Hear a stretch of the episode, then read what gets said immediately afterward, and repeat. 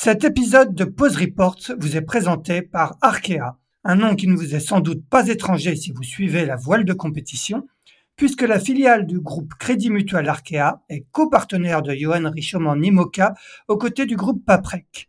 Le double vainqueur de la solitaire du Figaro, qui a pris la deuxième place de la 16e édition de la Transat Jacques Vabre Normandie-Le Havre avec Yann Eliès sur Paprec Arkea bateau dernier cri mis à l'eau en février 2023, s'attaquera en novembre 2024 à son premier Vendée Globe. Arkea, acteur bancaire du développement des territoires, est également le partenaire titre de l'Arkea Ultime Challenge Brest, dont le départ sera donné le 7 janvier 2024 de Brest. Un rendez-vous qui est particulièrement attendu puisqu'il verra six pionniers se confronter pour la toute première fois sur une course autour du monde en solitaire et en ultime un challenge extrême qui marquera l'histoire de la course au large et que les 11 000 collaboratrices et collaborateurs d'Arkea sont fiers d'accompagner.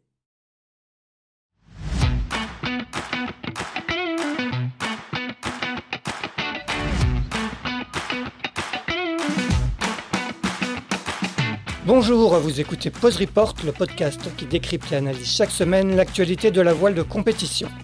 Pause Report est produit par Tip le média des professionnels et des passionnés de voile de compétition. Tip Shaft, ce sont deux newsletters hebdomadaires en français et en anglais, des podcasts, des formations, un studio de production de contenu, une plateforme de vidéo à la demande Sailors, ainsi qu'un festival du film que vous pouvez retrouver sur tipenshaft.com. Je suis Axel Capron et je vous souhaite la bienvenue dans Pause Report. Avant de commencer cet épisode, un petit mot pour vous rappeler que l'édition 2024 du Sailors Film Festival débute le mercredi 17 janvier à Lorient, avant de partir en tournée dans 24 autres villes en France. Au programme des films inédits et exclusifs et sur certaines dates, la présence des marins sur scène.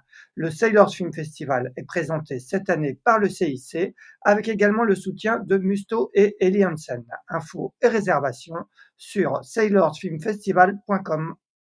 Bonjour à tous et bienvenue dans ce 146e épisode de Pause Report, le podcast hebdomadaire de Shaft qui explique, décortique, décrypte et analyse l'actualité de la voile de compétition sous toutes ses coutures en compagnie des meilleurs experts. Au nom de toute l'équipe de Shaft, je vous souhaite une très belle année 2024. Nous sommes le mardi 9 janvier, il est exactement 11h02 et pour ce premier épisode de l'année, nous allons bien évidemment parler de la course qui s'était lancée dimanche de Brest, l'Arkea Ultime Challenge Brest, en compagnie de deux invités directement concernés par le sujet. La première est team manager de l'équipe SVR Lazartigue. Elle a été bien occupée ces dernières semaines.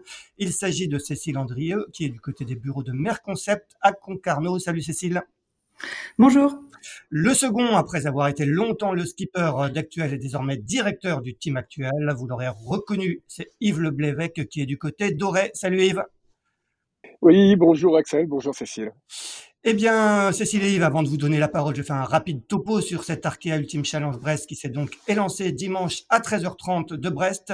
C'est la toute première course autour du monde de l'histoire en solitaire et en ultime, avec six bateaux au départ, dans le désordre Banque Populaire 11 Armel Lecléache, SVR Lazartique Tom Laperche, Actuel Ultime 3 Anthony Marchand, Sodebo Ultime 3 Thomas Coville, le Maxi Edmond de Rothschild avec Charles Caudrelier, et Adagio Eric Perron. Un départ donné dans des conditions parfaites avec du grand soleil à la sortie du Goulet de Brest et un vent de nord-est d'une dizaine de nœuds.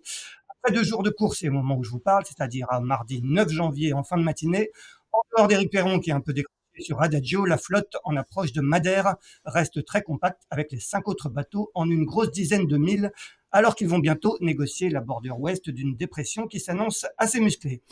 Voilà pour le décor. Euh, bah, Peut-être qu'on va commencer, Cécile et Yves. Est-ce que vous pouvez nous donner un peu des nouvelles de vos skippers euh, respectifs? On va commencer avec toi, Cécile. Euh, oui, bah écoute, après un magnifique, euh, un magnifique départ, je pense qu'il y a eu beaucoup d'émotions pour Tom au départ et puis pour pour toute l'équipe. C'est vrai que c'était un départ, mais c'était aussi un peu l'aboutissement d'un marathon pour toute l'équipe et, et donc actuellement bah, Tom est en Tom est en super forme. Enfin, je pense que c'est assez génial euh, la course qu'ils sont en train de qui sont en train de tous livrer. On a l'impression d'être sur une solitaire, mais euh, mais sur des très gros bateaux. Et puis euh, et puis j'imagine comme les autres, on commence à regarder effectivement cette dépression qui va qui va arriver dans les prochains jours. Bon, Yves, du côté de Danto, Marchand, quel est le moral à bord d'Actuel Ultime 3 Eh ben, écoute, Anthony, il a vraiment un super moral. Il nous renvoie des signaux vraiment sympa parce que parce que c'est pas rien quand même de se lancer dans un tour du monde. Hein. On pourrait une personne normale serait quand même un peu envahie par la taille de la de, la montagne à escalader. Et écoute, ça va, il est, vraiment il est vraiment au top. Il, navigue super bien. Il, prend vraiment soin de lui. Il rentre dans sa course. Alors les conditions météo sont quand même très favorables hein, pour ça. Le départ, il était top. Et puis là, les, deux premiers jours de course, on a des conditions quand même largement maniables. Euh, mais euh, voilà, Anthony euh, à 100% et puis le bateau aussi. Bon, eh bien, on va, on va faire un petit retour en arrière avec vous, euh, euh Cécile et Yves. Euh, euh, Cécile, tu parlais de, de marathon. effectivement, les dernières semaines ont été, j'imagine, très intenses du côté de Merconcept et de Concarneau. on rappelle que, que, que, vous avez dû réparer le, le, bras de liaison tribord avant de SVR Lazartigue suite à, à, une faiblesse que vous avez décelée. Est-ce que, est-ce qu'on peut revenir un petit peu en arrière et que tu nous rappelles un peu l'enchaînement des faits, comment, comment ça s'est passé et comment, comment vous avez, comment vous avez entamé et, conclu ce, marathon, Cécile Ouais, le marathon, bah, il a commencé euh, juste avant le convoyage. On était encore en Martinique, puisque c'est en Martinique qu'on a fait des contrôles euh, ultrasons sur euh, sur l'ensemble du bateau et donc notamment sur le bras, où on s'est rendu compte effectivement de bah, de cette faiblesse. Donc, euh, on a ramené le bateau euh, en conséquence, enfin en naviguant, on va dire, euh, en conséquence. Et puis, à partir de ce moment-là, bah, il a fallu décider si on était en capacité de réparer, comment on voulait réparer, et puis bah, mettre en mettre en musique euh, ce chantier euh, très très conséquent et, c'est, et cette modification assez, euh, enfin cette, cette réparation assez importante. Donc très concrètement, il y a eu une première phase avec de discussions avec bah, CDK, VPLP, GESI et puis tous les experts de Merconcept, y compris Composite, sur la façon dont on voulait s'y prendre. Et puis une fois qu'on avait une fois qu'on avait décidé et, et tranché, il y a quasiment oui une trentaine de personnes qui bossaient maintenant sur le bateau entre le entre l'équipe on va dire type SVR qui préparait le bateau pour un tour du monde qui était déjà des euh, un travail conséquent, et puis tous les renforts composites, qui étaient quasiment une quinzaine de personnes euh, depuis euh, fin novembre jusqu'à la veille du départ pour faire cette réparation. Concrètement, c'était quoi cette réparation? C'est déjà quoi cette l'avarie, du moins la, faiblesse que vous aviez décelée, et, qu'est-ce qu'il a fallu faire pour, pour réparer le bateau? Mmh. bah, concrètement, c'est une faiblesse dans le donc dans le dans le barreau du bras, donc on va dire dans l'âme structurelle du bras. Et bah, très concrètement, il a fallu aller commencer par enlever beaucoup de carbone, donc aller creuser pour aller chercher ce, ce défaut, euh, faire en sorte qu'il se qu'il se propage pas, et puis euh, lui ajouter euh, deux grandes attelles sur la face arrière et sur la face supérieure du, de, de ce barreau pour renforcer et pour être sûr désormais que voilà les efforts désormais passeraient par ces par ces nouvelles attelles, on va dire, et et voilà, donc euh, toute cette partie, on a retiré beaucoup de retiré beaucoup de matière, préparé les surfaces pour faire ces pour faire ces collages de ces de ces deux grandes attelles. Euh, bah ça c'est c'est très chronophage et puis c'est des c'est des étapes qui sont euh, assez pénibles. C'est beaucoup c'est beaucoup de meulage, donc euh, c'est le la tête dans le dans le carbone et dans la poussière un peu toute la journée. Donc c'est sûr que c'était c'était pas forcément des, des étapes super faciles. Et puis progressivement, quand on commence à à rajouter des renforts, on a l'impression qu'on va dans le bon sens vers le départ. Donc donc là, on était plutôt dans une, dans une deuxième phase à ce moment-là. À, quel moment vous vous êtes dit, euh, bon, là, ça y est, on sera, on sera à Brest euh, le, le, le, 6 janvier, vous êtes arrivé la, la, veille du départ. À quel moment vous vous êtes dit, bon, c'est bon, on va être dans les temps? En fait, ça a été assez progressif. On va dire qu'on est euh, tout début décembre ou fin novembre, on avait encore un pourcentage d'incertitude qui était assez élevé, qu'on a d'ailleurs partagé avec avec notre partenaire au moment de prendre la décision bah, d'ouvrir le bateau, parce que c'est quand même d'abord du, du, destructif. Et puis, euh, et puis progressivement, et je dirais, voilà, à partir du moment où on a commencé à, à, à recoller les, ces renforts, c'est des étapes euh, qui sont euh, un peu plus maîtrisées en termes de, de, timing et de planification. Donc, on arrivait un peu plus à mettre des jours en estimant qu'il y aurait moins d'aléas sur ces étapes-là. Donc, ouais, fin, fin, décembre, un peu après Noël, on commençait à être un peu plus serein. Bon, vous n'avez pas eu, pas eu de vacances dans l'équipe, quoi. De toute façon, c'était pas trop prévu. non, je dois reconnaître que tous les tous les jours ont été ont été travaillés. Enfin, on a on s'est organisé parce qu'il fallait, on a tout de suite su qu'il fallait tenir dans la durée. Donc, euh, il y a des petites rotations pour que pour qu'il y ait des jours off euh, par-ci par-là. Mais globalement, c'est sûr qu'il y a eu un il y a eu un gros volume de fournis euh, euh, pendant ces six semaines. Yves, quel est un peu ton, ton regard sur, sur cette course contre la montre dans laquelle s'est lancé tout le team SVR ben, on regardait ça, alors on regardait ça à distance. Alors on avait euh, comment quand tu quand tu vois la dimension de l'équipe de Merconcept, euh, en fait, j'avais pas beaucoup de doutes sur la capacité qu'avait l'équipe de Tom à mettre le bateau en route, parce que c'est vraiment, je pense, aujourd'hui l'un des teams de course large les plus les plus aboutis en matière d'organisation et de, et, de moyens techniques.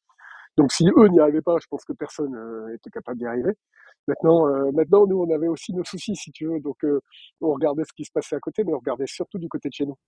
Bien sûr. On va en reparler juste après, Yves. un dernier mot là-dessus, Cécile. Est-ce qu'il y a un moment où vous vous êtes dit, peut-être au, tout début, que, que, que vous n'arriveriez pas à être au départ de, de cette Arkea Ultimate Challenge Brest et que même vous pourriez tout simplement pas y participer du tout? Ah oui, c'est une pensée qui nous a traversé, enfin même plus que traversé, puisque c'est une, c'est une pensée qu'on a bah, évoquée au sein de, au sein de l'équipe et avec, euh, et avec notre partenaire. Euh, donc euh, c'était un pourcentage faible, on va dire, et, surtout c'était un moment où il fallait, au début il a, fallu décider en fait, c'est des, des, réparations. On n'a pas, pas, complètement le temps de se pencher sur l'origine du problème, qu'il faut déjà trancher sur comment on va le réparer.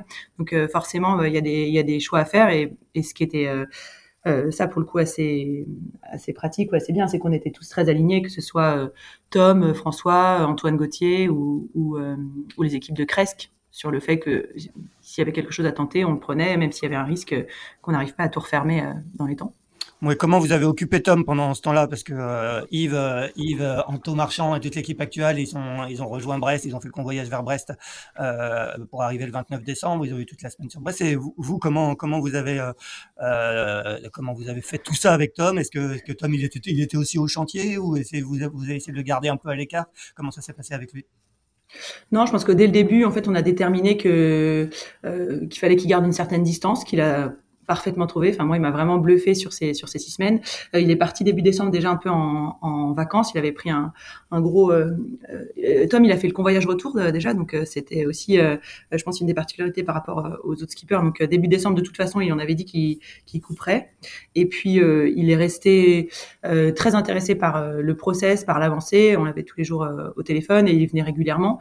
Et en même temps, ça n'a moi je trouve que ça n'a pas suscité euh, d'agitation particulière en fait euh, euh, chez lui ou d'angoisse ou d'angoisse il est il pas venu trépigner sur à côté du bras ou poser des poser trop de questions entre guillemets je pense qu'il a énormément confiance à la fois en Antoine Gauthier, donc qui est le directeur technique du Trimaran, et en Nico de Castro, qui est le responsable de la partie construction chez Merconcept, qui a aussi supervisé tous les travaux. Et ça lui a permis d'avoir la, je trouve une, super distance euh, vis-à-vis de, ce bateau et de pouvoir aussi continuer sa prépa mentale, énormément de prépa physique. Euh, il a aussi eu beaucoup de temps euh, pour être avec Jean-Yves Bernot et préparer la partie roadbook et météo. Donc non, il a eu de quoi s'occuper aussi. On imagine, ouais.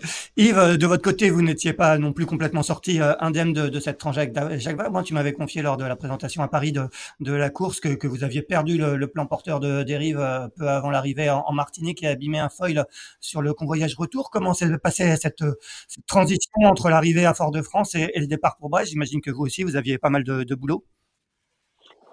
Euh, oui, oui, euh, nous ça a été, bah, en fait tout allait hyper bien jusque euh, 100 000 de l'arrivée en Martinique, où, euh, euh, Anthony et Thierry ont, euh, ont, ont, tapé quelque chose avec la dérive juste en passant devant la Barbade. Et donc la dérive de l'actuelle, elle s'est reculée et on a perdu le, le plan porteur, l'aile de mouette de la, de la dérive euh, qui s'est arrachée de façon assez propre. La dérive n'a pas été abîmée en tant que telle, mais il nous manquait juste uniquement la partie horizontale. Maintenant, c'est des pièces qui sont longues à, à, faire fabriquer. Donc là, on a sollicité un peu, euh, on a sollicité euh, tous les autres euh, teams de la classe ultime, euh, à savoir ce qu'ils avaient un peu sur leurs étagères euh, pour qu'on puisse euh, réparer dans les délais, parce que c'est des pièces qui sont euh, où il y a pas mal d'étapes successives et qui sont un peu longues à fabriquer. Donc on était vraiment short en délai. Et donc on a trouvé auprès de là, enfin on a eu plein de réponses très positives des uns et des autres qui nous leur ont proposé leur système un peu ancien, machin, et bah, qui était plus ou moins compatible. Et en fait, ce qu'on a trouvé de compatible et qui nous a vraiment fait gagner du temps, c'est que chez Bank Pop, il y avait donc chez Banque Populaire, il y avait un massif euh, qui, qui, était, qui était déjà un bout de matière première qu'on pouvait utiliser. Euh, Et le deal était que bah, dès que le bateau arrivait euh, à l'Orient de son convoyage retour, il pouvait nous le, nous le céder. Ouais. Euh, ce qui a été le cas parce que du coup, ils n'en auraient pas besoin. Ce qui a été le cas et ce qui nous a permis euh, de lancer ce, ce chantier-là. Euh, ce qui, ce qui s'est rajouté à ça, c'est que dans le convoyage retour, euh, dès le deuxième jour, hein, juste à, quelques centaines de milles de la Martinique, euh, on a, on a eu un impact avec le foil. à peu près le pire, c'était plutôt au bout du type, ce qui fait que ça a généré un gros effort de torsion dans la partie, dans le shaft, dans la partie verticale du, du foil, et qui fait, qui s'est pas cassé, mais qui s'est pas mal désolidarisé. En fait, la, la structure c'est un peu, euh, comment dire, euh, euh, un peu désuni. Ouais. Donc la résistance en tant que telle du foil n'a pas été atteinte, mais ça a tenu dans le temps potentiellement.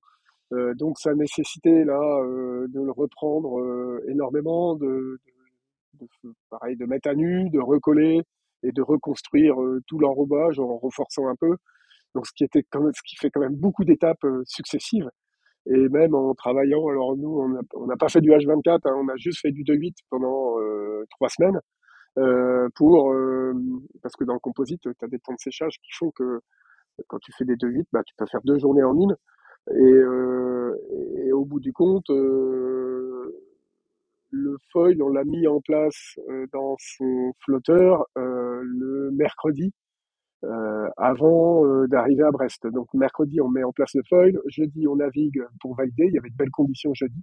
C'est-à-dire que c'était assez top d'ailleurs parce que à peine hisser les voiles, on abat et on était à 49 sur le foil, donc on a tout de suite testé que ça tenait, que ça tenait.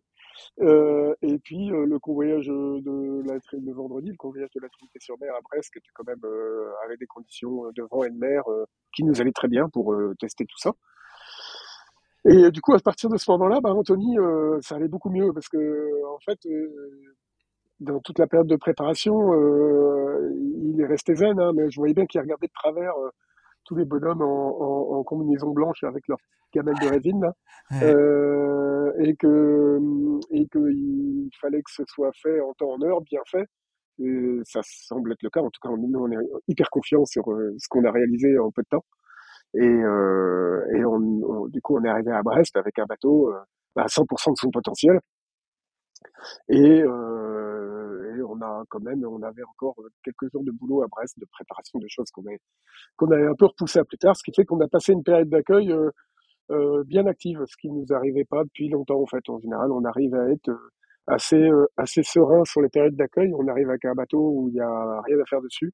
Là, il y avait encore quelques euh, trucs à faire. C'est que la job list a été euh, terminée euh, le vendredi soir d'avant le départ. Quoi. Bon, après, on garde pour la fin des choses mineures, mais quand même, c'était bien timé jusqu'au jusqu'au bout.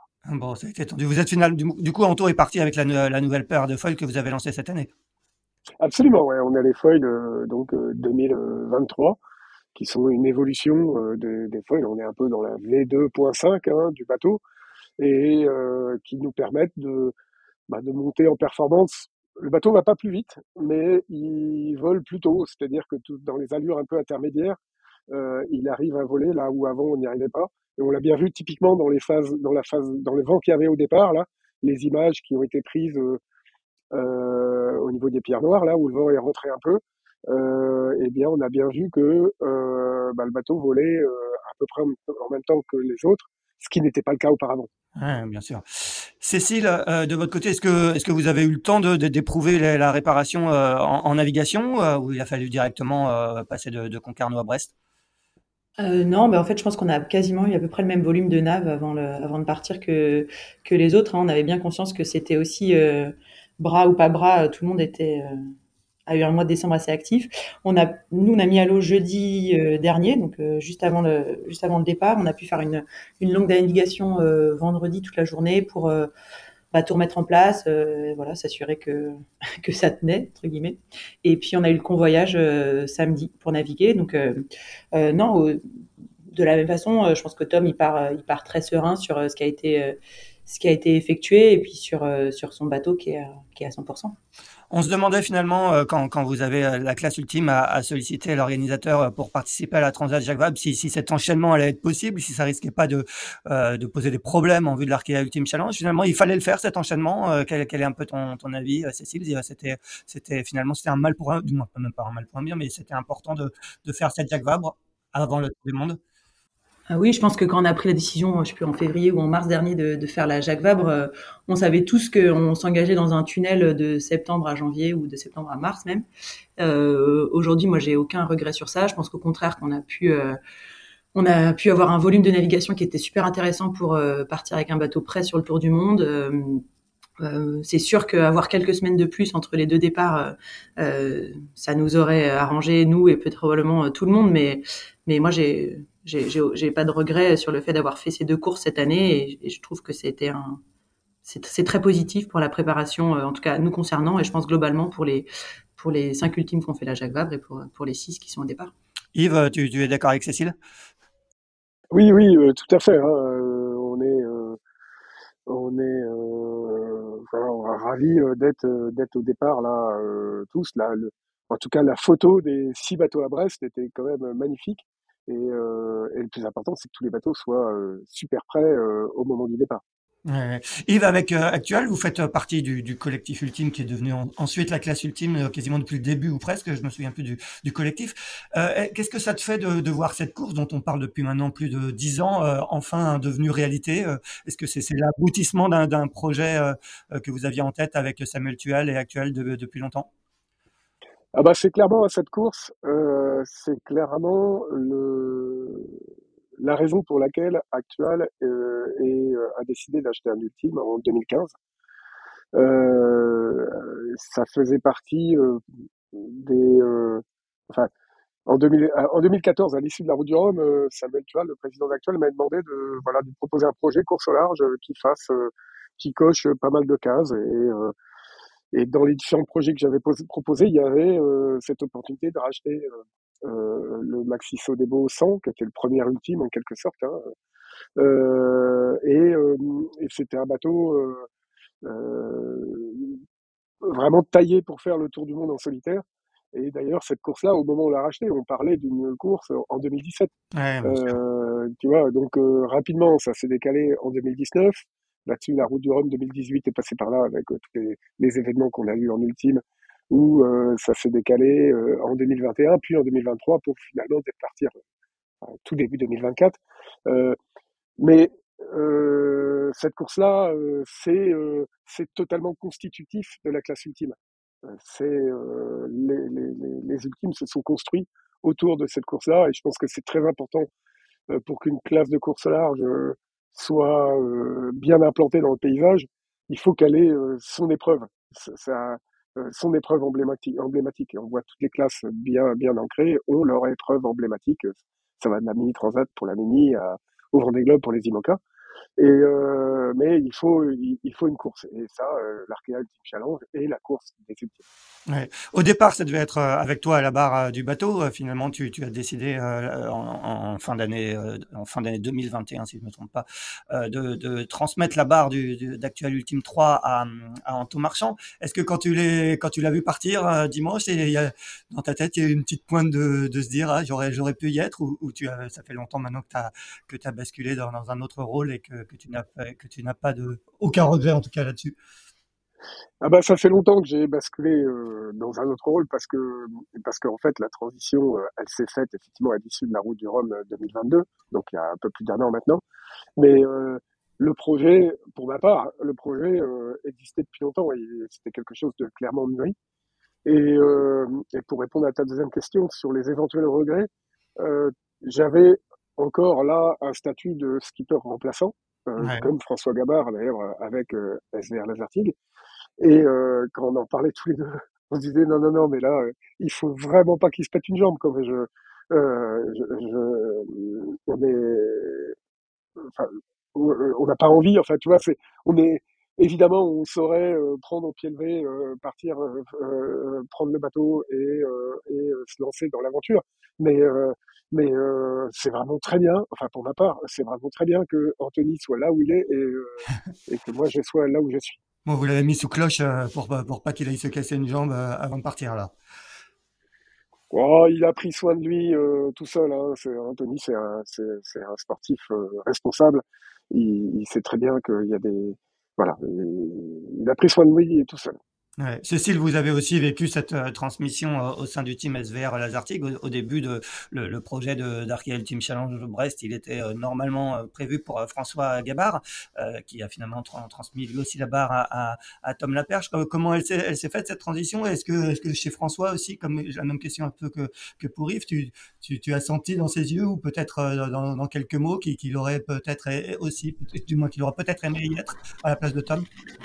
Ah non, je pense que je, je partage que la conversation que Yves a dû avoir avec euh, François qu'il évoquait, euh, c'est euh, bah c'est un tel engagement. Et puis François il le connaît bien particulièrement l'engagement qu'il faut pour partir sur ce sur ce type de course que euh, euh être skipper remplaçant je pense d'un Arca Ultimate Challenge c'est une position très très compliquée surtout à, à quelques jours du départ. Et, et je pense qu'il il ne, il ne, souhaitait effectivement pas que Tom se casse la jambe euh, la, la, veille. En tout cas la transmission euh, nous elle s'est faite depuis au final euh, plusieurs années puisque même la première fois qu'on a discuté avec Tom pour faire la Transat Jacques Vabre en 2021 quelque part dans nos discussions il y avait aussi la possibilité de, de l'Arkea Ultimate Challenge euh, derrière. Euh, c'est resté au stade de, discussion, d'échange entre Tom, François, euh, euh, Cresque, et puis et puis l'année dernière, l'année dernière, on a on a on a validé ça et puis on a pu l'annoncer une fois qu'on est vraiment rentré dans la classe au début de l'année. Mais donc c'est une transmission qui a été très très progressive et c'est aussi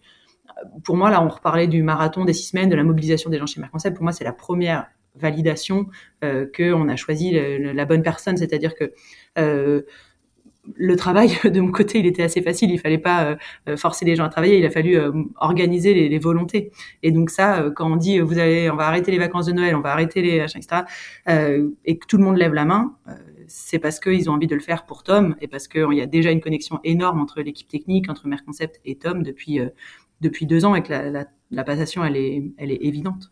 On rappelle que Tom est tout jeune, hein, il, a, il, a, il a seulement 26 ans, euh, euh, il a gagné la, solitaire du Figaro en, en 2022. Euh, comment, euh, comment vous avez vécu un peu ce départ avec lui? On l'a vu très ému hein, entre samedi, l'arrivée du bateau à Brest, euh, le départ du ponton dimanche matin. Euh, comment tu as vécu? Comment, comment vous l'avez entouré? Parce que parfois il faut faire attention à, ce que, que les marins ne se fassent pas trop déborder par, par l'émotion. On, on, on a vu plusieurs fois sur le Vendée Globe que parfois il y a des marins qui racontaient après coup que, que le début de course avait été très difficile en, raison de cette émotion euh, emmagasinée sur, sur les pontons. Co comment ça s'est passé euh, Comment vous l'avez entouré, euh, Tom, sur ces quelques jours passés dans le départ et en particulier samedi et dimanche? Bah, Je pense qu'il s'y attendait à être... Enfin, je pense que c'est quelqu'un qui euh, respecte vraiment ses émotions. Et moi, d'ailleurs, j'ai vraiment adoré cette image quand il arrive au ponton. C'est-à-dire que il se cache pas les yeux, il s'excuse pas de pleurer. C'est juste, il a une acceptation de cette, cette émotion qui arrive, qui est, je trouve, qui est géniale et qui est la, la, une super distance vis-à-vis -vis de ça. Euh, la façon dont on l'a entouré, c'était déjà lui faire sentir qu'il serait, évidemment, il allait tout seul, mais je pense qu'il a vraiment, vraiment conscience que derrière, il y a, au moins 20 personnes qui le suivent de très très près. Et puis euh, ensuite on avait on a quand même beaucoup discuté euh, euh, de comment on allait organiser euh, tous les échanges que ce soit euh, technique routage performance même vie à bord etc donc on a on avait un peu échangé sur le, le type de routine qu'on allait avoir avec lui pour qu'il n'y ait pas une cassure très nette entre je suis je vis dans un marathon on est 30 à s'occuper du bateau et je et ensuite je suis tout seul. Donc ça ça se passe plutôt plutôt bien. Enfin on l'avait anticipé comme ça Yves, comment tu as de ton côté vécu un peu ces, ces, ces, adieux qui n'en sont pas, ces, ces, au revoir en tout cas euh, avec Anto? On a senti une émotion un petit peu plus contenue euh, euh, chez Anto, mais elle devait sans doute être très forte euh, quand même. Euh, comment tu as vécu ça? On a, nous d'extérieur, on a eu l'impression de revivre un peu euh, les, les, départs de Vendée Globe avec quand même et c'est des marins qui partent pour une aventure au long cours sur en plus quelque chose qui n'a jamais été fait. J'ai vraiment été impressionné par le, le sang-froid de Anto qui alors, euh, moi, je suis convaincu qu'il y avait une part de lui euh, qui était quand même euh, bien en désordre, enfin en désordre, en tout cas, forcément, c'est, tu peux, tu peux pas, tu peux pas rester neutre avant le départ d'un tour du monde comme ça, mais ce qui renvoyait et, et ce qui nous renvoyait à nous tous, vraiment, c'est quelque chose de très serein, de très voilà, je sais, je sais très bien pourquoi je suis là à ce moment-là, je sais très bien ce qui va se passer, et, vraiment, il, a, j'étais vraiment très agréablement surpris parce que c'est chose qu'on ne connaît pas de voir à, quel point il est resté accessible, à quel point on pouvait échanger sur des points de détail de préparation et tout. Il était toujours très réceptif. Je, je, je, suppose que moi, dans la même situation, j'aurais eu du mal à, à, à canaliser mon attention autant que ça, mais vraiment, Anto, euh, euh, il, il, a, il a vraiment parfaitement réussi à, euh, forcément vivre, euh, parce que c'est, une dimension humaine vraiment importante, donc forcément vivre euh, l'émotion, mais d'un autre côté de garder une part très très rationnelle et c'était en tout cas pour nous très confortable. Et évidemment, on a bien vu que le moment où on l'a accueilli à bord du bateau, et ça s'est fait, on s'était vraiment pas préparé du tout, mais ça s'est fait très spontanément, où tout le où tout l'équipage est, est, monté à bord pour pour l'accueillir on était, euh, on avait tous, Anto compris, mais aussi toute l'équipe, euh, une petite larme. Tu, tu, as fait partie justement des, des derniers à quitter euh, le bateau avant la, la, procédure de départ. Qu'est-ce que tu lui as glissé à l'oreille au moment de, de, de partir? Bah, Que des choses très simples. Hein. Là, pour le coup, on est déjà dans l'action. Tu vois, faut, le, le, les choses montent en, montent, en, montent en tension tranquillement. Tu vois, là, il y a eu des conditions de départ. Et puis alors là, l'organisateur euh, euh, a vraiment euh, fait bien les choses, que ce soit le déroulé de la présentation des skippers, le départ des bateaux, la parade. Bon, on était aidé par la météo, mais mais vraiment c'était c'était vraiment une belle journée et, et parfaitement bien encadré. C'est pas toujours les, discussions avec l'organisateur sont, sont pas toujours super fluides, mais là, il y a vraiment un, un, un super, un super boulot de fait très professionnel. Et donc nous, euh, on, on s'est fait emmener là-dedans. Et, et, puis quand les heures passaient, enfin quand le, le, le rétro planning euh, avant le départ arrivait, on, on, on, se concentrait de plus en plus sur la procédure des départs, l'endroit où on allait se placer, les conditions, le dernier brief météo. Donc déjà, euh, Anto, il rentre dans sa course. Donc euh, on n'a plus grand-chose à lui dire. sinon, euh, sinon à se taper dans la main et puis et puis à y aller. Mais on est il n'y a pas beaucoup d'échanges, il n'y a plus beaucoup de place à l'échange à ce moment-là. Hein. Chacun est dans, est dans, sa, dans, dans ce qu'il a à faire et va le faire très bien. Ouais, tu as raison de le souligner, Yves. Il y avait une scénarisation du, du départ qui a été euh, assez euh, bien bien réussie, hein, il faut le souligner, euh, avec ces marins qui font de la foule, qui passent devant le trophée. c'était c'était plutôt sympa à, suivre, en tout cas devant devant nos écrans. Cécile, comment vous avez vécu un peu le départ sur l'eau? Yves le, le disait, hein, conditions idéales. C'était pas les conditions du départ de, de la Jacques Vabre. Du coup, j'imagine que vous avez pu emmener équipe, famille, partenaires sur l'eau. Comment, comment, ça s'est organisé du côté de l'équipe SVR Les Artigues ah oui, c'était une journée absolument euh, magique. Hein. C'est sûr que la météo nous a nous a vraiment aidés. Euh, nous, on avait on avait vraiment la volonté de pouvoir emmener euh, emmener aussi bah, tous les gens qui avaient qui avaient beaucoup bossé là sur sur le bras en composite ces ces dernières semaines. Donc, on a pu avoir euh, on pu emmener, euh, emmener une bonne partie des équipes de Mer Concept voir le départ, donc ça c'était chouette. Et sinon, euh, je, te rejoins Yves sur euh, la scénarisation, la parade, tout ça a été, été un super, moment. Ça permettait de rentrer aussi progressivement dans cette phase de départ. Et puis ensuite, les conditions étaient optimales. C'est bah, François, le boat captain et le directeur technique qui sont restés les trois derniers à bord. Et puis quand on les a récupérés à part du à bord du, du semi-rigide. Euh, c'était des conditions euh, très clémentes, donc euh, ils ont ils ont ils ont pas pas eu besoin de, sauter donc c'est c'est assez rare qu'on puisse les récupérer sans qu'ils sautent à l'eau et ça a fait quelque chose de ouais de très smooth dans le dans le fait de laisser partir Tom vers le bah, vers le tour du monde. Un tour du monde qui est donc maintenant, on est presque à deux jours de course au moment euh, où on se parle. La, la flotte, comme je le disais euh, en introduction, en tout cas les cinq premiers se tiennent en, en une grosse dizaine de mille. Euh, Yves, euh, on, on, dit souvent que, que l'ex-massif actuel Ultime 3 est, est, un petit peu sur le papier un peu moins performant que, que, que les autres trimarans volants qui sont sortis, euh, qui ont été mis à l'eau un peu plus tard. Est-ce que c'est une bonne surprise pour toi de, de voir Anto aujourd'hui bah, dans, dans, dans le paquet?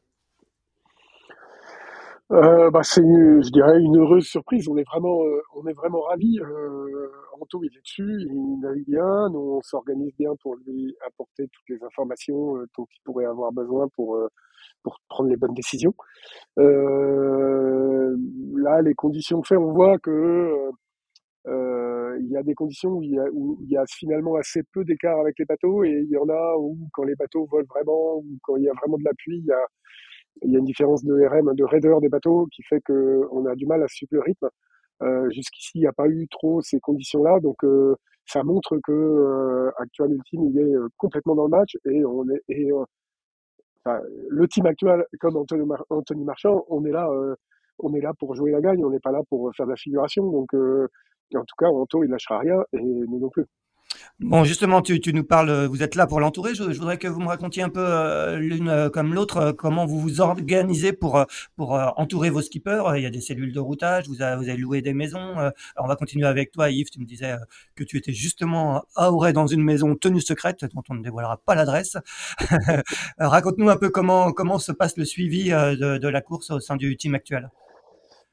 Bah, alors nous, on a fait le choix euh, dans le team actuel. Déjà, on travaille avec euh, avec Christian Dumas euh, historiquement hein, sur les sur les routages. Donc euh, Christian Dumas, il habite à Crac et il travaille à Auray. on a fait le choix de se baser à Auray et de faire. on a ici à Auray toujours deux personnes dans dans le dans le PC course, alors qui vont tourner hein, pour que les uns les autres puissent survivre à tout ça, parce que quand on est embarqué dans cette maison, on imagine cet appartement un peu comme un bateau. C'est-à-dire qu'on y est et on embarque pendant le nombre de jours qui était défini et pendant ce temps-là, bah, on, on fait que ça. À part euh, un petit podcast de temps en temps, on ne s'occupe euh, que euh, de euh, que de suivre Anthony. Et puis d'ailleurs là, à l'heure où je te parle, j'ai mon ordi sous les genoux et je lis les, les, les conversations avec avec Anthony. Il y a Thierry Chabani qui est avec moi qui est en ce moment là. Il y a Christian Dumas là qui va passer euh, euh, faire un point météo avec nous tout à l'heure. Et puis euh, il y a différentes personnes de l'équipe. Il y aura des gens volontaires dans l'équipe sont vont passer pour assurer une présence. il y aura toujours un, un, côté sportif et puis un côté technique pour assurer une présence et faire en sorte que Anthony ait H24, toujours euh, une réponse à toutes les questions qui, qui, qui pourraient se poser. Et ben, immanquablement, il va y en avoir, qu'elles soient euh, sportives, stratégiques ou techniques. Euh, les échanges, c'est WhatsApp, c'est Telegram, comment, comment vous échangez avec, euh, avec Anto? On utilise principalement Telegram, qui a le ouais. mérite d'être multiplateforme et euh, qui fonctionne très bien à bord. Et, et qui nous sert vraiment vraiment beaucoup et avec énormément de groupes différents. Mais il y a il y a que quelques groupes et les groupes dans lesquels et Anthony euh, sont euh, très bien filtrés pour que pour être sûr qu'il soit à l'aise dans sa parole. Cécile, comment s'organise le, le, suivi et la cellule de routage du team SVR Lazartigue? C'est un fonctionnement qui est quand même assez euh, similaire à ce que vient d'évoquer Yves. Donc nous, on travaille avec Jean-Yves Bernot, qui est basé à Châtelaillon, à côté de La Rochelle. Donc notre notre bunker PC course, il est à Châtelaillon, chez Jean-Yves. Et à côté de lui, il a un, il a un second qui, euh, où il y a des rotations, donc euh, avec des rotations entre Corentin Douguet, François Gabard et Charlie Dalin. Et puis, euh, en plus donc de ce, de ce binôme entre Jean-Yves et son second, on a aussi une présence de l'équipe euh, technique euh, tout le temps à, à Châtelaillon pour faire le lien avec bah avec euh, ouais, les éventuels aléas, les éventuels aléas techniques. Et là, c'est pareil. Donc, c'est plutôt des, des, membres du team qui se relaient, euh, qui se relaient à Châtelaillon. Et donc, euh, tout ça a fait une petite équipe de de trois personnes en permanence dans ce dans ce bunker course. Et effectivement, bah, il y a un petit peu tous les sujets qui sont qui sont traités, que ce soit voilà routage, comme j'ai dit tout à l'heure, performance même euh, vie de vie de vie de Tom. Euh, ensuite, il y a évidemment des enjeux de communication. On a des euh, on a des, un, un, un, Telegram aussi pour les, les, enjeux techniques et on fait quasiment tout avec, avec Telegram aussi aujourd'hui. C'est un enjeu sportif de taille hein, pour, pour, pour, les marins. Hein. C'est quand même un défi euh, assez extrême. C'est aussi un défi euh, mental. Est-ce que, euh, est-ce que Cécile, vous, Tom, est, a aussi des échanges, par exemple, avec, un, avec son préparateur mental pendant la course? Est-ce que, est que ça se fait aussi? Mmh. Aujourd'hui, on l'a, on n'a pas, de, on l'a, on l'a pas fait comme ça. Il a eu des échanges jusqu'au jusqu'au départ. On sait pas, un, on sait déjà qu'on se l'interdira pas euh, si on en fonction de, de, de l'état de Tom ou de ce qu'on ressent. Mais aujourd'hui, on a, on a, des, des, des, bons échanges entre François, Tom et moi sur, sur son état général et, et pour l'instant, le, on le gère comme ça. Il n'en a pas besoin. et Yves, Anto, est-ce qu'il a besoin, lui, d'un accompagnement mental pendant la course ou, c'est vous aussi qui, qui vous occupez un peu de, de ça? Ah, C'est sûr que c'est pas, enfin, on n'a pas prévu de personne extérieure pour ça, mais euh, l'accompagnement de, de Anthony euh, fait partie de, des éléments de performance. C'est-à-dire que, évidemment, euh, on va être très à l'écoute de ses ressentis, de, ce qu'il va nous transmettre. Et, et de toute façon, tout ce qui est fait à bord du bateau, c'est lui qui le fait. Et, et il ne pourra faire que les choses dans lesquelles il se sent capable. Donc c'est vraiment euh, ou comme les choix stratégiques. Tu vois, là, par exemple, euh, on sait que euh, la nuit prochaine, enfin la nuit de jeudi à vendredi, là, va être tonique. la limite, le curseur, c'est Anthony qui va qui va le poser et on va comment dire nous on va lui proposer différents scénarios et autres et c'est vraiment c'est vraiment lui qui qui fixe le curseur et nous on est très très à l'écoute de son de son bon état général et le mental en fait partie. Bien sûr. Euh, cette course était un, éventuel aussi défi euh, logistique. Euh, on sait que les, les escales sont autorisées euh, avec un, arrêt obligatoire dans ce cas-là de, de, 24 heures. on en a pas mal parlé à, à, avant le départ et on en avait parlé il y a un mois dans Tip Shaft. Yves, raconte-nous comment vous anticipez éventuellement. Je pense que Cécile nous, nous le dira, c'est à peu près pareil sur, au sein de, de tous les teams, peut-être pas chez Adagio qui a un peu moins de moyens, mais comment vous avez anticipé ces d'éventuelles avaries, d'éventuels transports d'appendices comment, comment ça s'est passé au sein du, du team actuel bah, il y a, déjà deux choses. Il y a tout ce qu'on est, tout ce qui est un peu volumineux et qui est susceptible d'être, euh, euh, emmené, qui est déjà prêt, emballé. Enfin, tu vois, pour exemple, euh, à partir du moment où tu fais une caisse en bois, il faut que le bois que tu utilises il soit certifié par un organisme du transport mondial là, pour être sûr que c'est un traitement spécial qui va pas emmener des termites françaises à l'autre bout de la terre. Donc, euh, tu vois, c'est des, des, détails comme ça que euh, il faut évidemment les préparer parce que euh, au moment où tu en as besoin, ben tu tu peux pas le faire. Donc tout ça est prêt. et puis il y a aussi tu vois des listes d'équipements qui sont plus, qui sont déjà prêtes selon le type d'intervention à faire, selon le le s'il y a une intervention, ben ça peut ça peut être par avance évidemment on peut pas savoir quel type d'intervention ça peut être. Nous ce qu'on peut juste préparer c'est les, euh, les différents jeux de caisse qu'on va emmener. Donc ça, c'est déjà bien calé. Et puis aussi, tout simplement, c'est paraît bête, hein, mais c'est important, s'assurer que tout le monde a un passeport à jour. Euh, enfin, tous les gens susceptibles de bouger. Euh, voilà, ces choses-là. Puis après, surtout, surtout, euh, on espère que euh, on va pas avoir de problème lourd et que on a bien préparé le bateau et que Anthony a à bord de l'actuel euh, suffisamment de pièces détachées, de matériel et de, et de compétences pour pouvoir euh, répondre aux problèmes techniques qui ne manqueront pas d'arriver, mais euh, euh, il faut que ça le ralentisse le minimum. Ouais, ouais. Et dans ces caisses, vous avez prévu éventuellement euh, d'emmener un foil ou c'est dans la mesure du possible, c'est possible? Bah déjà nous on en a qu'un parce que parce que on a on n'a pas de foil de rechange à bâbord. Euh, et puis c'est vraiment euh, euh, c'est c'est une hypothèse possible, mais en tout cas c'est possible. Après, est-ce que il faut pas parce que c'est quand même des, des, très gros chantiers. Il faut faut aussi être en mesure de de, de mesurer euh, quelle est la quelle est la vitesse du bateau en mode dégradé et qu'est-ce que ça va coûter ou apporter de faire des interventions. Bien sûr, ouais, tu as raison. Cécile, j'imagine que c'est sensiblement la même chose du côté du, du team SVR Lazartigue oui, exactement. C'est à peu près la, à peu près la même chose. On a des, petits sujets de préparation des passeports, euh, de, des caisses, euh, et puis de lister un petit peu partout là où on pourrait, là où éventuellement on pourrait s'arrêter, de lister les contacts euh, qu'on a chacun dans ces, dans ces, dans ces endroits-là. et puis, c'est aussi beaucoup de discussions avec notre partenaire sur pour essayer d'établir un peu tous les, bah, les critères de décision, parce que nous, on est à peu près dans le même, euh, dans le même état d'esprit qu'actuel sur le, sur l'envoi d'un foil. C'est, aujourd'hui, c'est possible. Euh, après, c'est des montants qui sont vraiment très importants. C'est aussi, euh, c'est pas si naturel, enfin, ça me semble pas si naturel euh, d'envoyer un foil au fin fond de la Nouvelle-Zélande et surtout pour quel gain potentiel. Donc, nous, ce qu'on s'est plutôt dit, c'était d'essayer d'établir, en fait, d'ouvrir un maximum de, canaux euh, pour que les décisions elles soient prises rapidement euh, le jour où on serait on serait confronté à ça, euh, parce que ça va, c'est un peu impossible de dire aujourd'hui, euh, oui, c'est sûr qu'on envoie un foil, c'est sûr qu'on l'envoie pas. Il y aura plein d'autres critères qui vont rentrer en jeu sur l'état général du bateau, l'état de tome, le classement, comme tu disais Yves, le potentiel gain de performance avec avec cette réparation ou ce remplacement, le temps de course restant enfin voilà, le, coût carbone, le coût financier, il y, a, beaucoup de choses qui vont rentrer en compte. Donc, euh, ce qu'on peut faire, c'est euh, anticiper ces critères, euh, se préparer les questions, ouvrir, les canaux et puis être prêt à y répondre. Yves, on va terminer avec toi. Est-ce que tu peux nous faire un peu la, photographie des, quelques jours qui attendent nos, skippers sur l'arquet, vos skippers en particulier sur l'arquet Ultime Challenge Brest, avec une, dépression qui est sur leur route et, tu les imagines en combien de temps à l'équateur?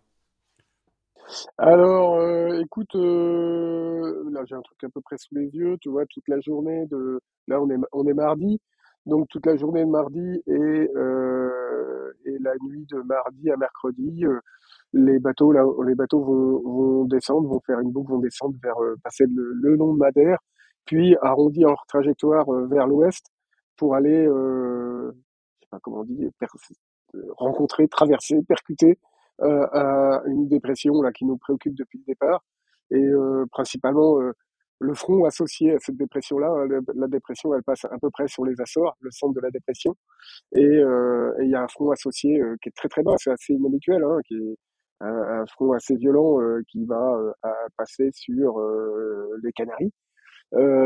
et il va falloir aller traverser ce front-là pour aller prendre des vents de donc on va avoir des vents de sud assez forts avec des rafales assez fortes et pour aller chercher du vent d'ouest à l'arrière de ce front-là qui vont nous permettre de redescendre euh, pour gagner sud et avec euh, avec une route qui après ça est encore euh, comment dire euh, pas tout à fait calée mais ça donne euh, si je, je, peux t'évaluer un passage à l'équateur euh, comme ça à la grosse et un passage à l'équateur vers dimanche, un truc comme ça, quoi, dans la, dans la journée de dimanche, le début de journée de dimanche.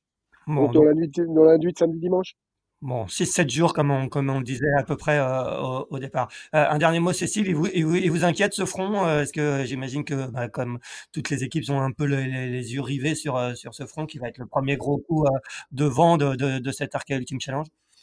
Oui, il nous inquiète. Après, voilà, ça va justement être ces des choix sur la façon dont on veut le passer, comment on veut préserver le bateau, et c'est un peu la, c'est un peu la, voilà, la première fois où on va pouvoir euh, euh bah, traiter ce front en regardant la globalité du tour du monde pour préserver euh, et le bateau euh, et le, et le bonhomme. Et c'est aussi ça qui était très excitant dès le départ pour Tom et pour l'équipe, c'est de se dire, on n'est pas sur un sprint, donc il faut qu'on, il faut faire les, il faut faire les, faire les bons choix. Donc voilà, ce sera il y, a des options pour ne pas aller, euh, pour ne pas aller dans du ventre fort, donc euh, il nous inquiète euh, modérément.